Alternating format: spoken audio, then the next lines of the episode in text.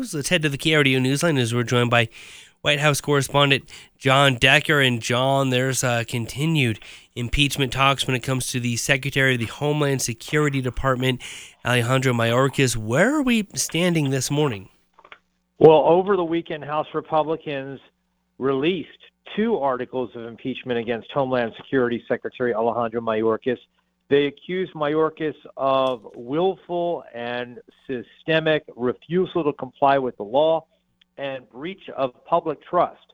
So, what will happen next is that two committees in the House of Representatives, the House Homeland Security Committee and the House Judiciary Committee, will vote on those articles of impeachment. That will happen likely within the next two weeks. And then, assuming that every Republican votes for that, that would send it out of committee to the House floor. Uh, and I think that within the next two weeks, we could have a vote, an impeachment vote concerning Alejandro Mayorkas uh, on the floor of the House of Representatives.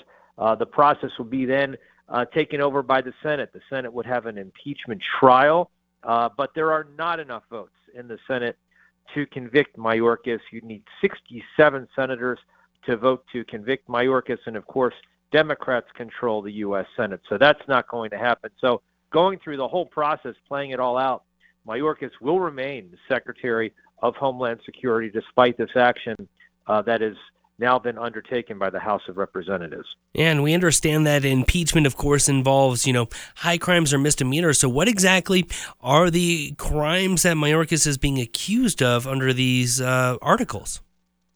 Well, I'm going to quote what they say. I, I don't see anything rising to the level. I'm speaking as a lawyer now, uh, rising to the level of high crimes and misdemeanors. But he's been accused of quote willful and systemic refusal to comply with the law. That's one article of impeachment, and the other one is breach of public trust. Of course, Secretary Mayorkas, uh, his job is carrying forward the policies of President Biden, the commander in chief, uh, and so uh, he's simply carrying out the uh, duties that he's instructed to carry out by President Biden. So to me, it's a misplaced effort in the sense that if you want to impeach anybody uh, for uh, what's happening at the U.S. southern border with Mexico, the person to impeach would actually be President Biden. So this is uh, perhaps some might say a, a, proxy impeachment. The the the uh, process that's uh, now being undertaken.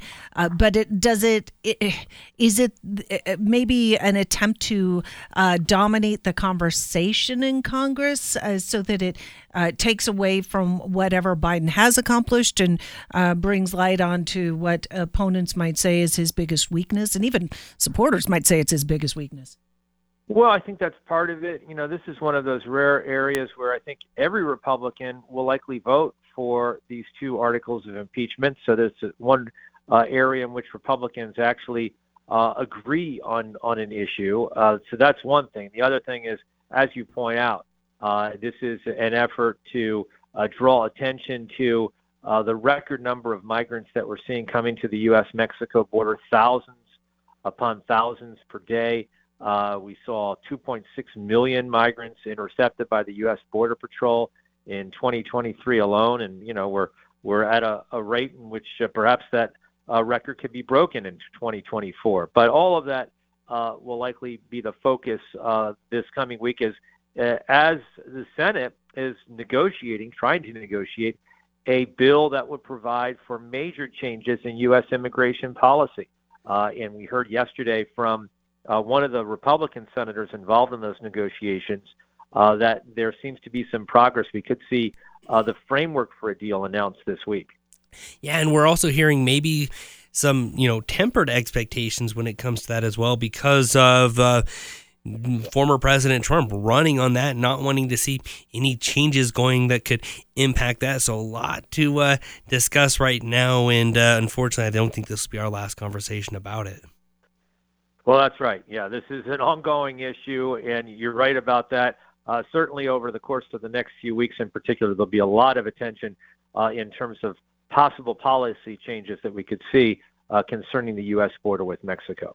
Oh, Jon, appreciate your time and uh, joining us this morning here on KRDO's Morning Have a great News. Day.